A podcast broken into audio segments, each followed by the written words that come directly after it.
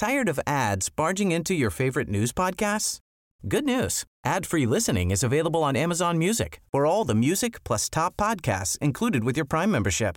Stay up to date on everything newsworthy by downloading the Amazon Music app for free or go to amazon.com slash news ad free. That's amazon.com slash news ad free to catch up on the latest episodes without the ads.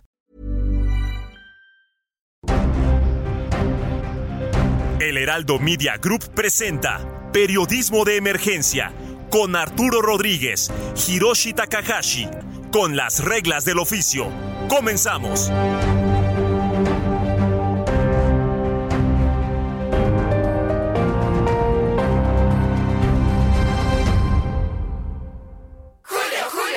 Bien vestido con el 30% de descuento en toda la ropa de verano para toda la familia y en todo el departamento de blancos. Además, 2x1 en toda la ropa interior para caballeros, niños, niñas y bebés. Con Julio, lo regalado te llega. Solo en Soriana. A julio 21. Aplica restricciones.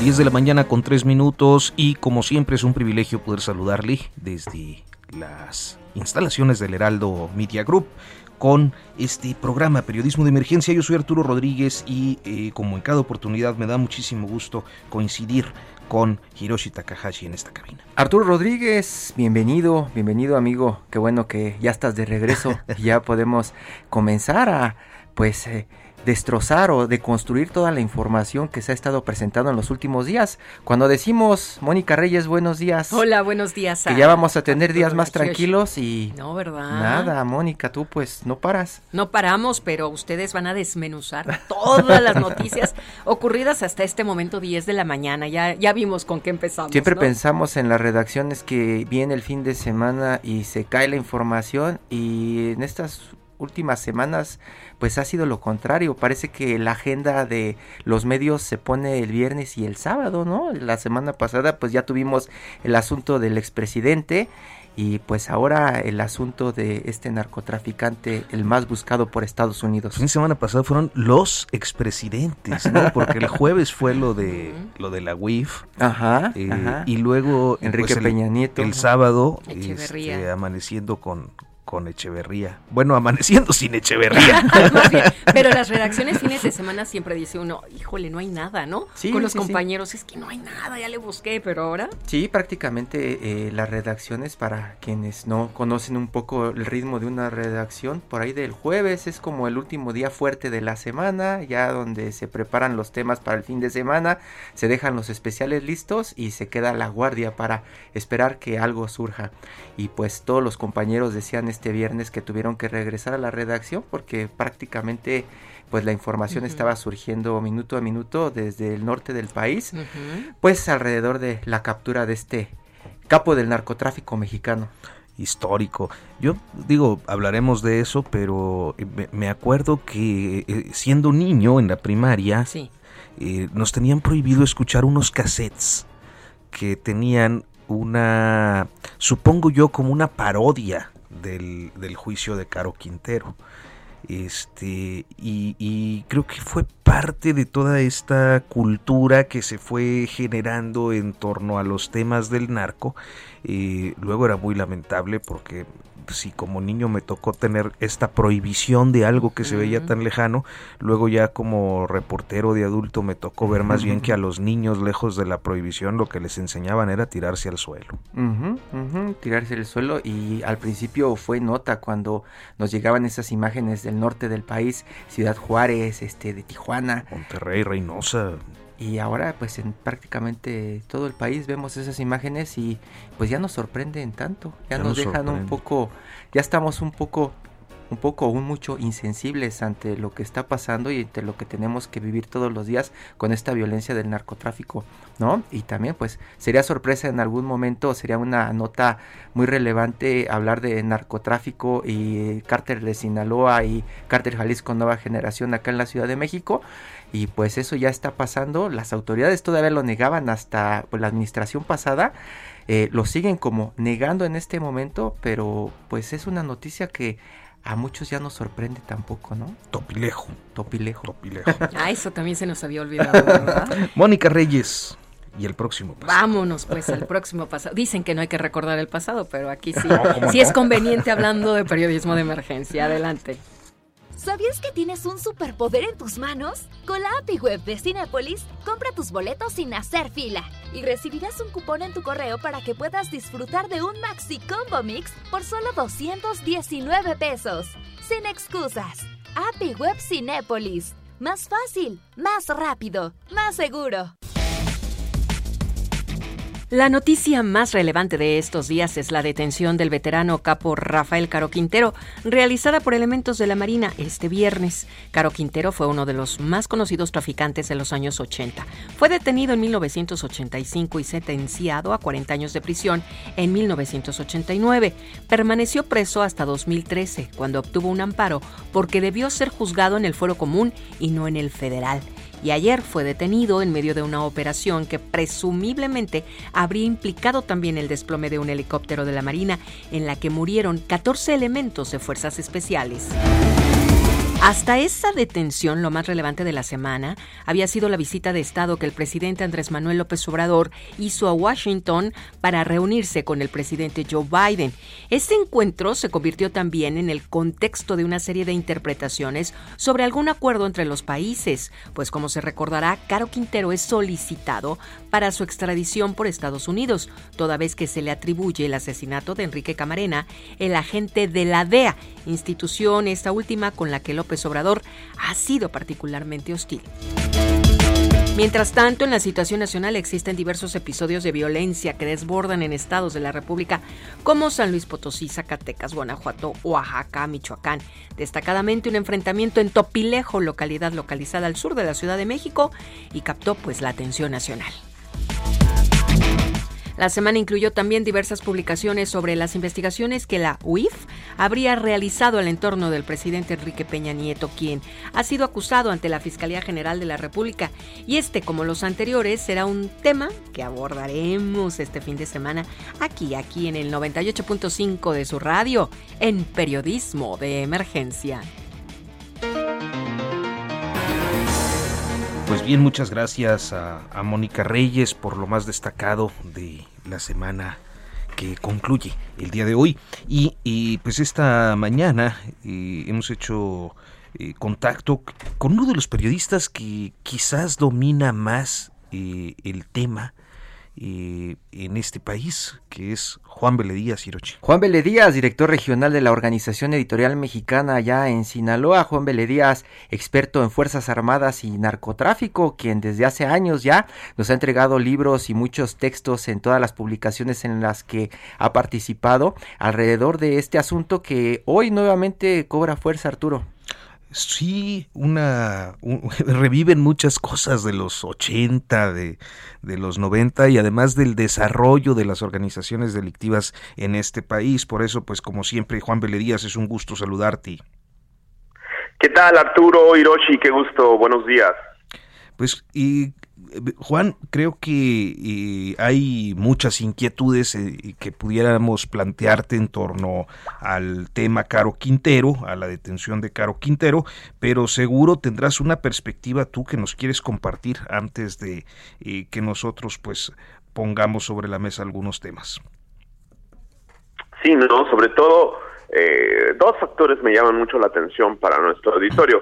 Creo que, que es bien importante dentro de las narrativas que se han eh, pues eh, difundido a lo largo de los últimos años y sobre todo con una preponderancia en los medios a raíz de pues las eh, fallidas políticas de pues, los subsecuentes gobiernos en la presidencia de la República pensando en una línea de tiempo de Felipe Calderón al presente cómo ha estado en los medios muy incrustada la, la, pues, la cuestión de la seguridad, del tráfico de drogas y ciertos léxicos que tienen que ver con, la narcocultura, ¿no? En primer lugar, eh, a mí me gustaría detenerme en, un asunto que nos que nos llama mucho la atención cuando lo ves en frío, es de que la figura de Rafael Caro Quintero pues, es prácticamente una figura que, que con la que nace lo que puede ser la narcocultura en los años 80 por todo el modo de vida y por todo lo que significó para este pues eh, el, cotilleo, el, el, relajo eh, y el, estilo que tuvo este señor en aquella década, ¿no? Podemos eh, referirnos a los momentos cruciales, ¿no? Le recordaba ahorita a Hirochi y al auditorio de, de aquella cinta eh, que seguramente recordarás, Juan, que era como una comedia, el juicio de Caro Quintero, ¿no? Sí, sí, sobre todo porque ah, en, YouTube están los videos de cuando lo detuvieron, o sea, y ahí en la rejilla de prácticas prácticamente está pues echando relajo con todos, ¿no? Con reporteros, con el Ministerio Público, o sea, era un personajazo en esa época, ¿no? Y cómo lo, lo, lo, lo, lo, pues lo registran las crónicas entonces. ¿A qué me refiero con esto que estamos diciendo? Pues que prácticamente Rafael Caro Quintero es uno de los iconos de la narcocultura en nuestro país. Y no lo dice Juan Díaz ni Arturo Rodríguez. Eh, en varios libros que, que se han publicado en la última década, hay uno de Juan Carlos Ramírez Pimienta sobre narcocorridos. Hay un capítulo dedicado a Caro Quintero y su importancia en la narcocultura. Y tiene mucho que ver con las narrativas de los corridos ¿sí? O sea, en los corridos que había en los años 70 se hablaba de bandoleros y de los estos contrabandistas y todo, pero a partir de Caro Quintero empiezan ya lo que después se convertiría en los, narcocorridos. Eso por un lado. Por el otro lado, eh, de los dos puntos a los que me refería, pues bueno, si es un asunto pendiente, ayer lo platicamos en nuestras distintas reuniones que tuvimos con la OEM, Hiroshi estuvo ahí al pie del cañón, sobre las acusaciones que hay en Estados Unidos, independientemente del caso tan llevado y traído de 1985 con la muerte de la gente de la de Enrique Camarena Salazar, eh, pues las acusaciones que hay en los años recientes, a partir de 2013, que él salió por su propio pie con un amparo eh, muy cuestionado en tribunales, eh, este amparo que se le concedió iniciando el sexenio de Enrique Peña Nieto, no tenían un año en, la presidencia de la República Peña Nieto cuando sale Caro Quintero de, este penal en Guadalajara. Y pues todo lo que se generó, ¿no? El reclamo del gobierno de Estados Unidos, el Departamento de Justicia, el Departamento de Estado, pues por haberle permitido eh, salir cuando tenía un pedido de extradición. Los distintos mensajes que mandó Caro Quintero a lo largo de los últimos años, ¿no? Esas entrevistas que dio a la colega Nebel Hernández, los mensajes a través de la prensa aquí en Sinaloa, eh, y también eh, un poco eh, las labores de inteligencia que se hicieron en donde pues sabían en qué región del país se encontraba, dónde se movía, pero así de así como lo tenían ubicado, pues así de escurridizo, ¿no? De acuerdo a las autoridades pero en la narrativa en los últimos años, pues no hay que pasar por alto el tema de la violencia en Sonora que se adjudica a una fracción eh, de, los familiares de Caro Quintero, ¿no? Eh, nosotros en la edición semanal que empieza a circular este lunes hacemos hincapié de cómo es el, la dinámica de los grupos de, que controlan esta región, donde se une Sinaloa con Chihuahua y Sonora, sur de Sonora, la zona serrana de Sonora, la zona desértica de Sonora, que pues ha sido noticia Arturo Hiroshi en los últimos años por toda la violencia que hay en Cajeme, en Caborca, todo eso, ¿no? Juan, y, uno, de la, uno de los asuntos que llama mucho la atención es que es un golpe que da la Marina. Y la Marina parecía que estaba castigada desde que comenzó este gobierno. Se le relacionaba mucho a la Marina con estos golpes del narcotráfico en sexenios pasados. Y también se hablaba de que estaban castigados porque la Marina había estado muy cerca del gobierno de Felipe Calderón. ¿Esto cómo se interpreta dentro de las Fuerzas Armadas? ¿Hay algún significado o algún simbolismo? Yo creo que ante todo este el, luto que hay en este momento Hiroshi, hay que reconocerlo, sobre los 14 eh, marinos que desafortunadamente fallecieron en el accidente. Eh, las dos versiones que hay hasta esta mañana es de que participaron en el operativo dando seguridad perimetral. Otra versión dice que sí estuvieron dentro de la operación en la captura. Y pues bueno, ante todo somos seres humanos y pues las condolencias a la familia, a las familiares de, de los marinos que perdieron la vida. Y respondiendo a tu pregunta, creo que es bien importante eh, pues destacar que tanto la Marina Armada de México como el Ejército de Tierra y la Fuerza Aérea son instituciones de Estado, ¿no? Independientemente de quien esté en la presidencia de la República, eh, los oficiales que por, por escuela, por formación, van ascendiendo en el escalafón, responden a, políticas de, de, cada uno de los gobiernos, pero finalmente se deben al país, es decir, son instituciones de Estado, como el Servicio Exterior, un poco como la, el Servicio de la Judicatura, Pero aquí, más allá de, de, distingo de colores, pues como institución la Armada tiene una disciplina muy férrea en el control de la información. Eh, quizá a diferencia del ejército en los últimos sexenios, las fugas de información están más controladas en, cierta manera porque sí las hay, sí las existen.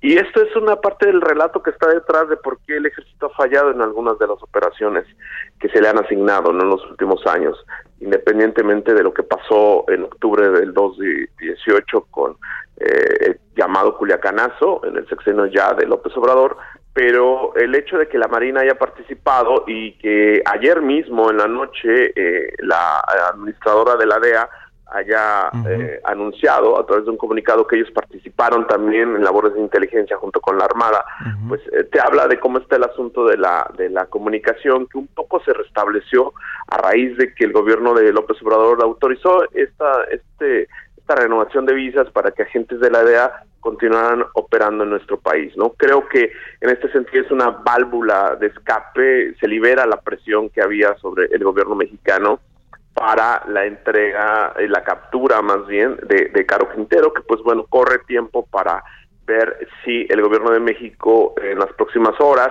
semanas, días, eh, hace entrega de Caro Quintero a las autoridades estadounidenses. Ellos, ellos dicen que van a pedir la, eh, bueno, decían ayer que estaban por pedir la extradición inmediata de Caro Quintero a Estados Unidos.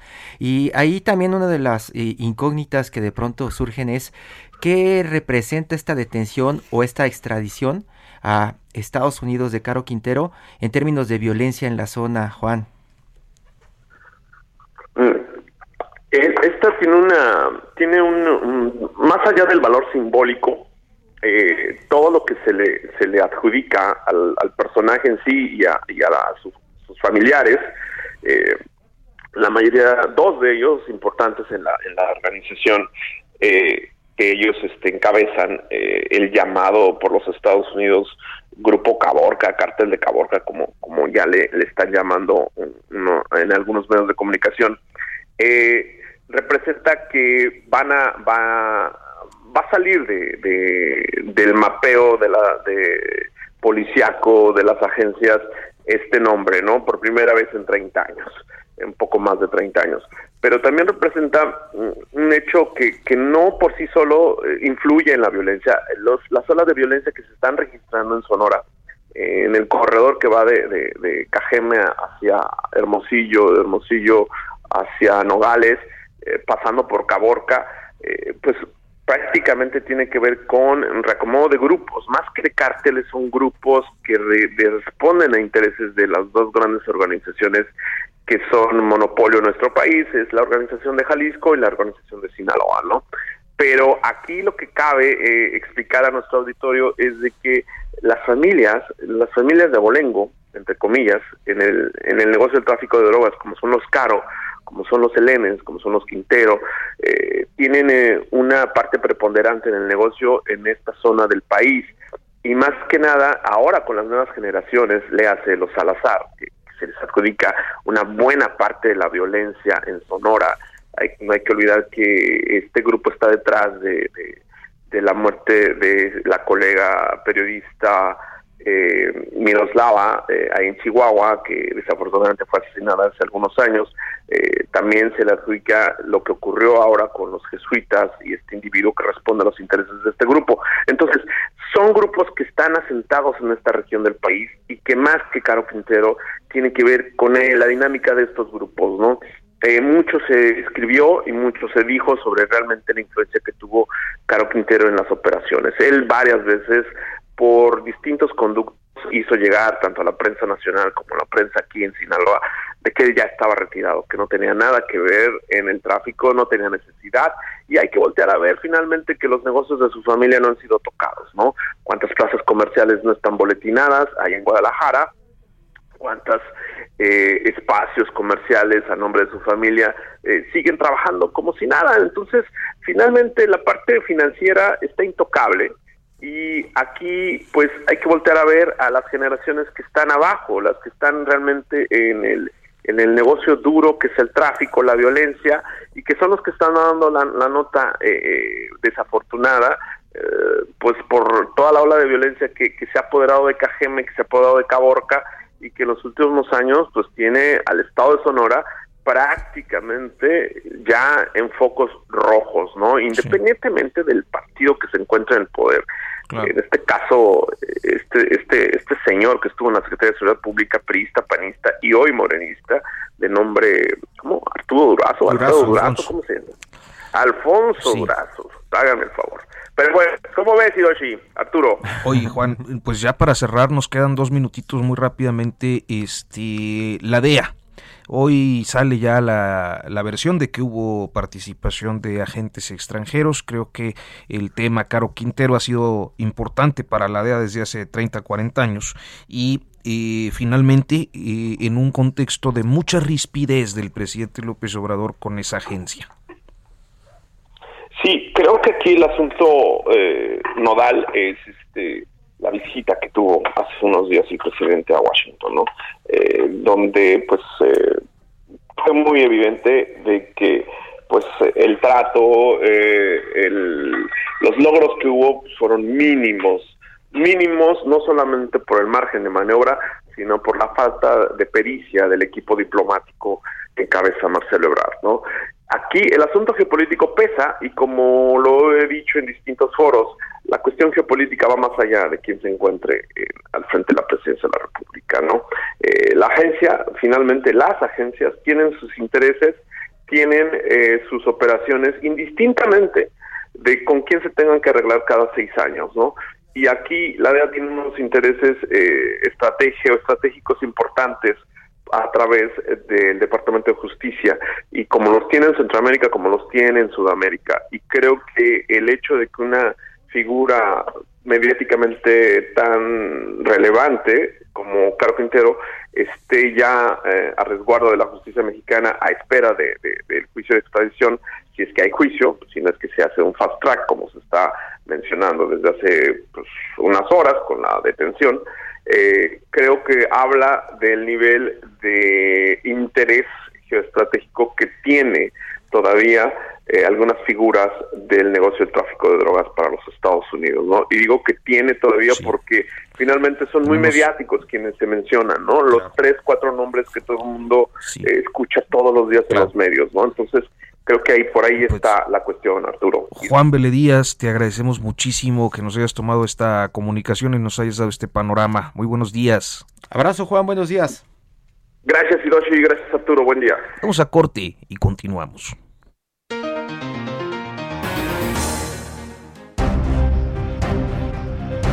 En un momento continuamos en Periodismo de Emergencia por el Heraldo Radio.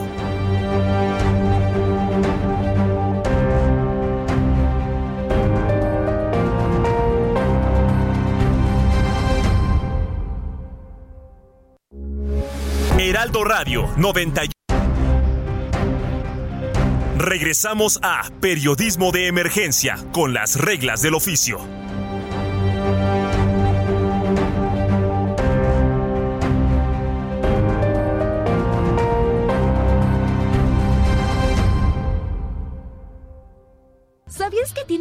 Superpoder en tus manos? Con la API Web de Cinepolis, compra tus boletos sin hacer fila y recibirás un cupón en tu correo para que puedas disfrutar de un Maxi Combo Mix por solo 219 pesos.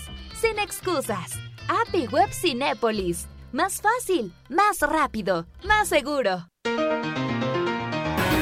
10 de la mañana con 31 minutos, nosotros continuamos en periodismo de emergencia. Vamos a seguir hablando de temas de seguridad, particularmente de lo ocurrido en Topilejo. Pero antes de avanzar en este asunto, yo sí quiero plantearle a Hiroshi Takahashi, pues eh, que hablemos un poco de una de las vertientes de las investigaciones, porque además fue, me parece que el primer periodista que lo, lo abordó.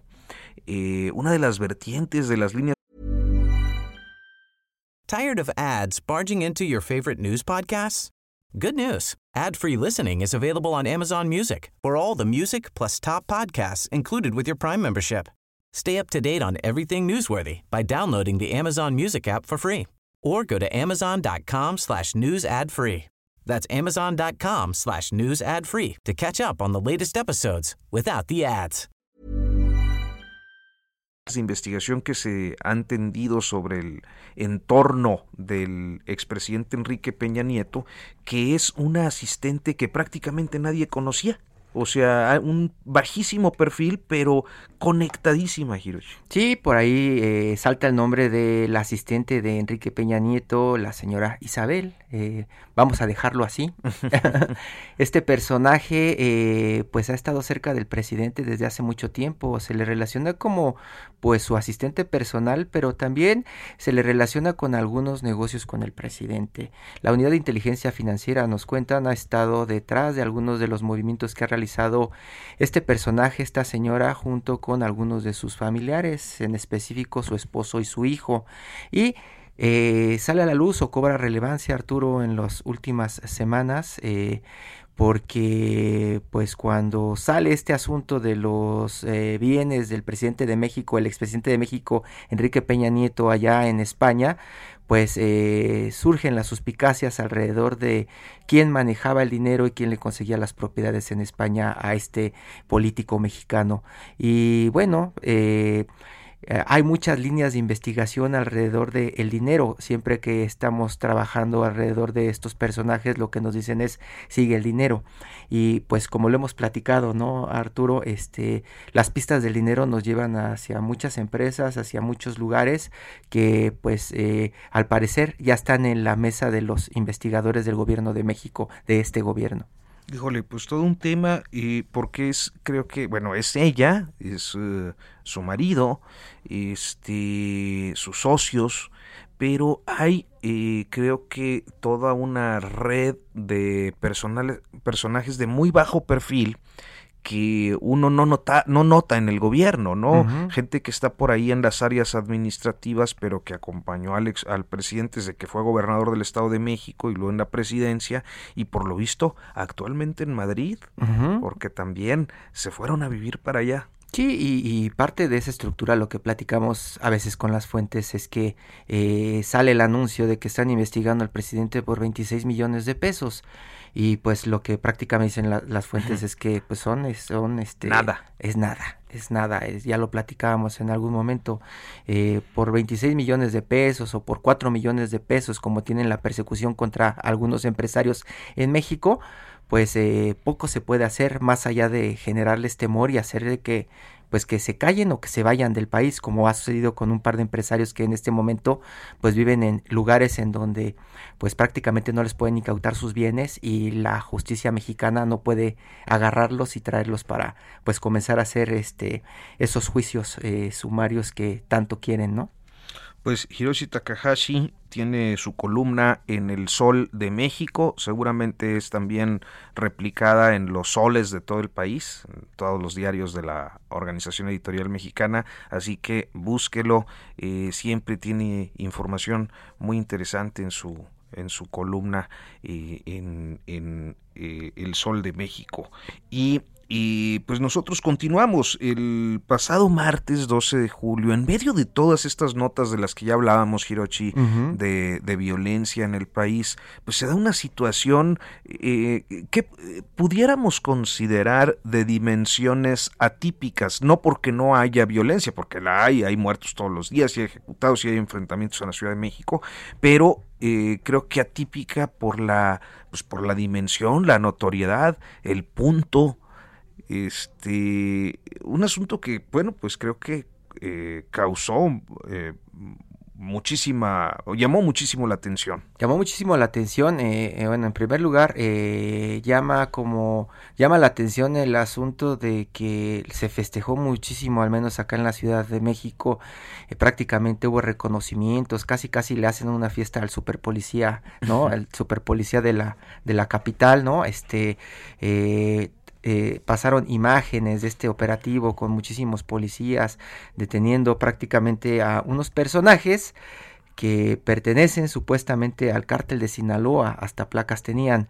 Y llama la atención porque eh, prácticamente eh, ya no se puede ocultar la presencia de los cárteles del narcotráfico, los grandes cárteles en la Ciudad de México. Como mencionábamos en algún momento, hasta la administración pasada, cuando estaba por ahí el señor Mancera, era casi un pecado preguntarle al señor Mancera, ¿no? A la gente de la policía eh, de la presencia de narcos en, en la Ciudad de México. Ellos decían que el narcotráfico no existía en la Ciudad de México. Tal vez narcomenudeo, tal vez este asuntos entre pandillas de algunos de los barrios de esta ciudad, pero evitaban hablar de cárteles. Lo rechazaban. Totalmente. No, no hay, no hay. Hay células ahí de narcomenudeo, pero es otra cosa, ¿no? cárteles no. hablabas algo de cárteles en los periódicos, publicabas algo de cárteles y llegaban algunas cartas diciendo que eso no existía en la Ciudad de México, ¿no? Era como, híjole, pues una situación rara, ¿no? Como de crear una burbuja, ¿no? De que la Ciudad de México era el único lugar protegido del narcotráfico en todo el país, siendo que sabemos hay desde el Aeropuerto Internacional de la Ciudad de México como punto de entrada y salida de estupefacientes, como otros aeropuertos alrededor. Desde los años 40, 50 del siglo pasado, o sea, tampoco es como... Y es un tema que pues no se dejaban, no se dejaban, eh, no se dejaban preguntar los políticos de la Ciudad de México. Y ahora pues hasta fiesta hay y reconocimientos porque supuestamente le pegaron a un gran cártel acá, ¿no? en el centro del país. Uno de los periodistas que ha estado poniendo el dedo en la llaga sobre este asunto es David Fuentes, que es coautor del libro Narco Ciudad de México, el monstruo que nadie quiere ver, y hoy está con nosotros a través de la línea telefónica. David Fuentes, colega, muy buenos días. Buenos días, Arturo Hiroshi, un placer saludarlos a todos y a todos sus radioescuchas. Pues e, esta situación del, del martes en Topilejo, creo que ya lo decíamos, llamó muchísimo la atención. ¿Qué, eh, ¿Ante qué eh, nos encontramos? ¿Qué es lo que finalmente nadie quería ver, supongo, y ahora se está viendo, David? Pues sí, eh, como bien lo, lo, lo comentaban anteriormente, ¿no? Es esta eh, situación que al final del día se les fue saliendo de control a las autoridades, ¿no? Esta constante negativa de decir aquí no hay nada, aquí no pasa nada, eh, México es, eh, la Ciudad de México es una burbuja donde pues no hay delincuencia organizada, no pasaba nada, o que incluso en algunas versiones de la administración pasada de, de Miguel Ángel Mancera se llegó a mencionar que los delincuentes o los grandes capos solo llegaban eh, aquí a la Ciudad de México como a vivir, como a disfrutar, ¿no? Porque era una ciudad cosmopolita. Eh, de toda esta negativa, pues bueno, fue derivando en eh, cuestiones que nos dimos cuenta que nos intentaban eh, engañar, nos intentaban eh, eh, hacer creer que, que, que, vivíamos en una burbuja. Si ustedes recordarán, al principio de la administración de Omar García Harfuch, pues se registró un evento también de, de, alto impacto. Estamos hablando que integrantes del cártel Jalisco Nueva Generación intentaron asesinar al jefe policíaco de la policía capitalina, no un hecho sin precedentes. después de ese evento, a la autoridad ya no le quedó otra eh, versión ni más información que dar pues aceptar esta realidad, ¿no? Y decir, pues sí tenemos em, efectivos o elementos de, el, de los de los cárteles transnacionales, de los cárteles importantes aquí en la Ciudad de México. Si bien eh, Hiroshi Arturo, este eh, aceptar esta situación de que sí efectivamente existe la presencia de la delincuencia organizada en la ciudad y no solamente como nos los han intentado vender, es decir, que solamente se trata de la Unión Tepito o que se trata del cártel de Tláhuac o que se trata de los Rodolfos o que se trata del grupo de Lenin Canchola, sino hay ya presencia operativa y presencia financiera de grupos transnacionales aquí. Eso fue un acierto el aceptarlo. Sin embargo, todavía no se termina, ellos también eh, no terminan por aceptar en el fondo eh, el tamaño del problema que tienen y lo comento por, por, por la siguiente manera. El evento que sucedió en Topilejo el martes pasado fue el fiel reflejo de eso, ¿no? Si bien ellos ya dicen de cierta u otra manera aceptamos que hay crimen organizado aquí, el problema es que no lo saben combatir, el problema es que eh, están dejando crecer a esas pequeñas células de los cárteles aquí y el problema es que esos eh, esos eh, pequeñas células de los grupos transnacionales que poco a poco se van asentando aquí operan diferente a la Unión Tepito, operan diferente al cártel de Tláhuac, operan diferente a estos pequeños grupos que, que hemos visto cómo los han ido desmembrando. ¿A qué me refiero? A que estos grupos no tienen el mínimo respeto ni el mínimo temor a enfrentarse con, con, los elementos de la Secretaría de Seguridad Ciudadana o con los elementos de la Policía de Investigación de la Fiscalía Capitalina. Y ya lo vimos en dos ocasiones. Intentaron asesinar a Omar García Harfuch y en medio de, Topilejo eh, se enfrentaron con los policías por espacio de dos horas.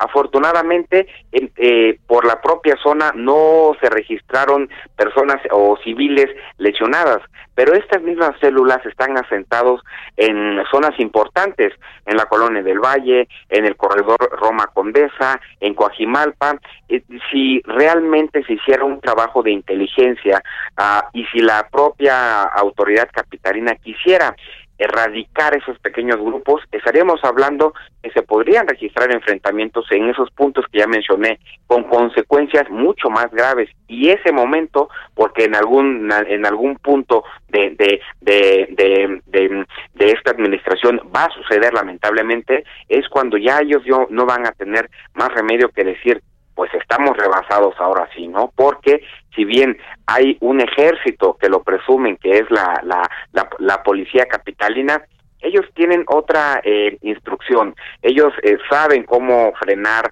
eh, una, una marcha, una protesta sobre reforma, saben cómo detener a un narcomenudista, saben cómo detener a un este robacoches, a alguien que roba a los transeúntes sobre periférico, pero no tienen la instrucción para hacerle frente a ese grupo armado, no tienen la preparación y ni siquiera posiblemente el armamento, ¿no? Si tomamos en cuenta que en Topilejo se detuvieron R15, se decomisaron, perdón, R15, cuernos de chivo y hasta una Barret, ¿no? Entonces, complicado el panorama. ¿Es, ¿Es para echarle confeti a Harfuch y al gobierno de la Ciudad de México este operativo allá en Topilejo? O qué representa dentro de los términos amplios de la Ciudad de México como punto de trasiego de drogas y de control eh, de estos cárteles. Porque tuvimos hace unos meses la detención de este eh, narcotraficante Eduard Giraldo Boliqueso, que en Colombia se armó un gran escándalo por la detención de este personaje, pero acá en México pues se hizo poco ruido de la detención y parecería que pues pesa más el Boliqueso que estos hombres que detuvieron allá en Topilejo. Así es, mira, hay que eh, diferenciar dos, dos, dos cosas. Si bien los, los, estos grupos operan de diferente manera en, en, sus centros de origen, es decir, en Jalisco, por ejemplo, en Sinaloa, en, la Sierra de Chihuahua, porque la propia geografía lo permite, ¿no? Aquí es eh, diferente porque no no vamos a ver, eh, al menos en la Ciudad de México, en Parres y eh, en, la zona alta de la Jusco y en Topilejo, sí se registran estas imágenes a las que estamos acostumbrados a ver o a las que em, eh, o con las que nos referimos a la delincuencia organizada, ¿no? Que es el de camionetas, este, con sujetos armados atrás y tocando narcocorridos. En aquella zona sí se registra, en aquella zona del país sí se registra. En Tepito, en la colonia del Valle, en Cojimalpa, no lo vamos a ver en Parres, en Topilejo, en Totoltepec, en Santo Tomás Ajusco, en el Pico del Águila, en toda esa zona, en Huichilaje, en Tres Marías, sí es, eh, sí es posible ver en eh, esa presencia de esa manera. Entonces, yo eh, en lo personal no calificaría como un acierto estas detenciones. Yo creo que estas detenciones, un poco como la del boliqueso, son de alguna u otra manera casualidades porque eh, cometen estas estructuras ciertos errores que llaman la atención y que brincan eh, eh, de, la, de, la propia eh, cotidianidad de la Ciudad de México. No sé si me logre entender. Estaríamos hablando de que el propio secretario de Seguridad Pública sí presumiría el trabajo y sí serían echarle flores y sí sería festejarlo si se realizaran trabajos efectivos de inteligencia, es decir, que antes de que alguna célula llegara a sentarse en la Ciudad de México, se pudiera detener. Estos operativos ya son reactivos. ¿A qué me refiero? De que este grupo detenido en Topilejo tenía eh, aproximadamente eh, 20 levantones, vamos a llamarlo, ¿no? En, este argot, eh, que secuestraba a personas, a narcomenudistas de grupos rivales y se los llevaba a esa casa de seguridad no pedían dinero por ellos, los torturaban, em, los, los golpeaban y después los soltaban a cambio de que solamente vendieran la droga que, que este grupo de los chapitos les iba a dar. Ese es el modus operandi que, que, ellos eh, aplicaban. Entonces, y, que se viene y se viene aplicando desde hace muchos años en zonas como eh, Izcali, en el Estado de México. Exacto, ese es el punto. Entonces, no es algo nuevo y no es eh, algo que, que la propia Secretaría de Seguridad Ciudadana haya descubierto. Te repito, ya fue una reacción de varios hechos que se venían registrando y como los propios, estas cuatro personas que fueron rescatadas, oh, actualmente están en calidad de víctima, pero tenían antecedentes penales. No hay una sola denuncia por ese hecho. Algún familiar levant, eh, eh, denunció o comunicó el hecho a un agente de la policía capitalina, se hicieron algunas investigaciones y fue como dieron con ese lugar. Entonces, es un poco eh, lo que mencionaba en, hace un momento. La policía capitalina no está preparada para hacerle frente a estas células criminales y tampoco tiene esta famosa preparación que nos han hecho creer de que sí, que la Ciudad de México es una suerte como de GAN, Big Brother con 20 mil cámaras y que todo está vigilado para otro tipo de cuestiones, no para este tipo de, de, de, de células criminales de muy alto nivel.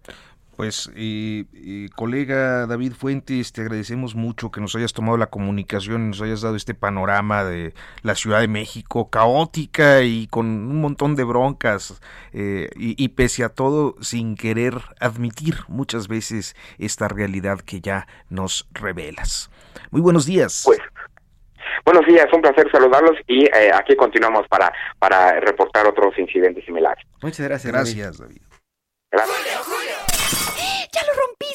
Seguro no tiene remedio. Pues para remedios, medicamentos y más, llega el 4x3 en todo el departamento de farmacia. Y además lleva el segundo al 50% de descuento en todos los pañales Hoggies y Clean Bebé. Con Julio, lo regalado te llega. Solo en Soriana. A julio 18. Aplica restricciones. Bueno, pues hoy, hoy eh, tenemos eh, comunicación con Pablo Martínez, que es el editor en jefe de, Grupo Océano, de Editorial Océano. Me da mucho gusto saludarte, Pablo. Muy buenos días. Hola, ¿qué tal? Muy buenos días. Pues bueno, estamos ya que a un año del fallecimiento de, de Hagenbeck, de Francisco Hagenbeck, y nos enteramos que acaban de eh, pues emitir Morir Matando, una novela póstuma de este autor pues tan importante para nosotros en este país. Cuéntanos, Pablo. Sí, pues bueno, eh, eh, efectivamente como cuentas, eh, ya pasó más de un año de que falleció Paco Hagenbeck. fue una noticia pues bastante terrible para quienes lo conocíamos, quienes trabajamos con él, para sus lectores, por supuesto. pues porque era un, un autor que todavía era muy prolífico, que seguía trabajando mucho y que evidentemente tenía, pues uno se imagina muchas obras en el tintero. Eh, pasan unos meses después de que Paco fallece y recibimos, eh, en los, digamos ya en los últimos meses del año pasado, recibimos una comunicación de su, de su agente literario, eh, en donde nos enviaban una, una novela que Paco había dejado terminada, que es una novela de la que nosotros no teníamos noticia, digo, él siempre tenía muchos proyectos y de las últimas veces que hablamos me dijo, sí, tengo alguno que a lo mejor te va a interesar, que a lo mejor te va a gustar, luego nos escribimos y pues finalmente no, no ocurrió eso. Entonces recibimos eh, esta novela, este manuscrito que, pues bueno, cuando su viuda estuvo eh, arreglando todos sus documentos, eh, encontró y encontró terminada y pues obviamente nos hicimos la pregunta, la única pregunta importante que era esta novela le hace o no justicia a la obra de Hagenbeck y le hace o no justicia a sus lectores y llegamos a la conclusión contundente de que sí, de que sí se le, se le hacía, es una novela en efecto terminada, este, con el argumento redondo, con todos los hilos principales cerrados, eh, tenía además una nota ya final de autor, o sea que es un, es un manuscrito que imaginamos que pronto hubiera podido enviar a un editor, entonces el hecho de que nos lo enviaran fue algo que nos honró mucho, y decidimos con mucho gusto eh, publicarla. Claro. Tenemos Pues- personajes como Roberto Bolaño, como Stig Larsen, que de pronto cuando murieron comenzaron a hacerse mainstream, comenzaron a generar un montón de audiencias y público hasta convertirse en autores de culto. Y justo con temas un tanto próximos al, bueno, el, en el caso de Larsen, pues el crimen, ¿no? Crimen. Y sí. ahora vemos esto con Hagenbeck. Eh, eh, ¿cómo, cómo, ¿Cómo describirías para las personas que se van a aproximar a Hagenbeck en este momento sin conocer toda la carrera que tuvo en vida? eh, ¿Qué es lo que van a, a- encontrar, Pablo? Mira, lo que van a encontrar en esta novela es eh, eh, una novela un poco distinta de, de los libros a los que nos tenía acostumbrado y a los que tiene acostumbrado a, a quienes eran sus lectores de hace tiempo. ¿Por qué? Porque Paco eh, siempre se este se sintió muy muy a gusto en varios géneros eh, géneros diversos de la literatura más de entretenimiento eh, como fueron por ejemplo la novela histórica o novelas que sí podían eh, desarrollarse en el México contemporáneo como El diablo me obligó pero que tenían elementos sobrenaturales, ¿no? Novelas en donde aparecen diablos, donde aparecen dioses, donde aparecen conversaciones con la muerte. Y digamos que todos estos géneros eran eh, le permitían hablar de nuestra realidad de una manera un poco oblicua. Sí, O sea, considerado que maestro de la novela histórica. de la novela histórica también, con Matemática para las Hadas, por ejemplo, que es una novela muy muy linda sobre eh, Ada Larson, que era esta eh, esta mujer en matemática del siglo XIX que escribió el primer, lo que reconocemos como el primer algoritmo, entonces es una precursora de la computación. Eh, y el, digamos que, ejemplo, si hablas de, un México contemporáneo en donde hay demonios, eh, abiertamente tienes una novela sobrenatural, pero pues puedes hablar de manera sesgada sobre los problemas de nuestro país, ¿no? Pero eh, eh, no era usual que, que Paco eh, los enfrentara, eh, digamos, la situación del, del México de hoy de manera tan directa, y él mismo lo dice en la nota final del libro. Dice siempre me he sentido más a gusto en el pasado, pero ahora mi realidad me alcanzó y me obligó a escribir muy directamente sobre ella.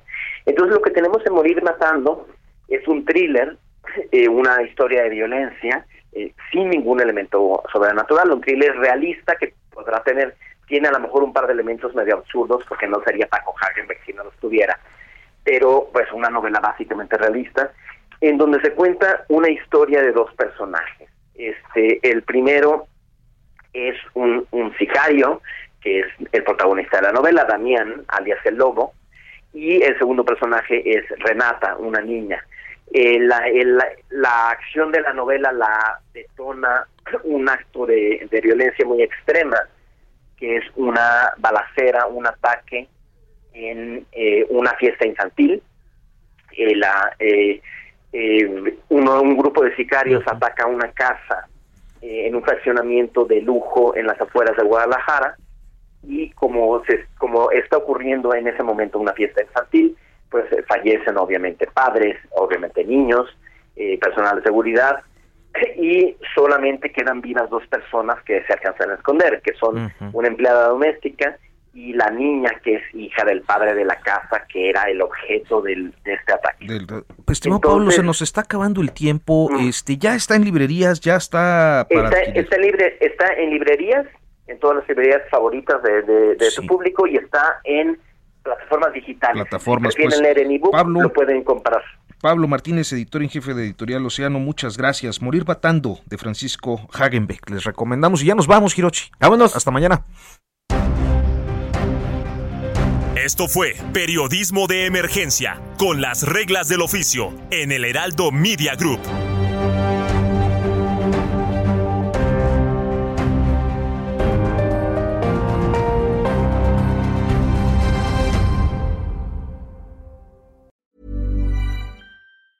Tired of ads barging into your favorite news podcasts? Good news. Ad-free listening is available on Amazon Music for all the music plus top podcasts included with your Prime membership.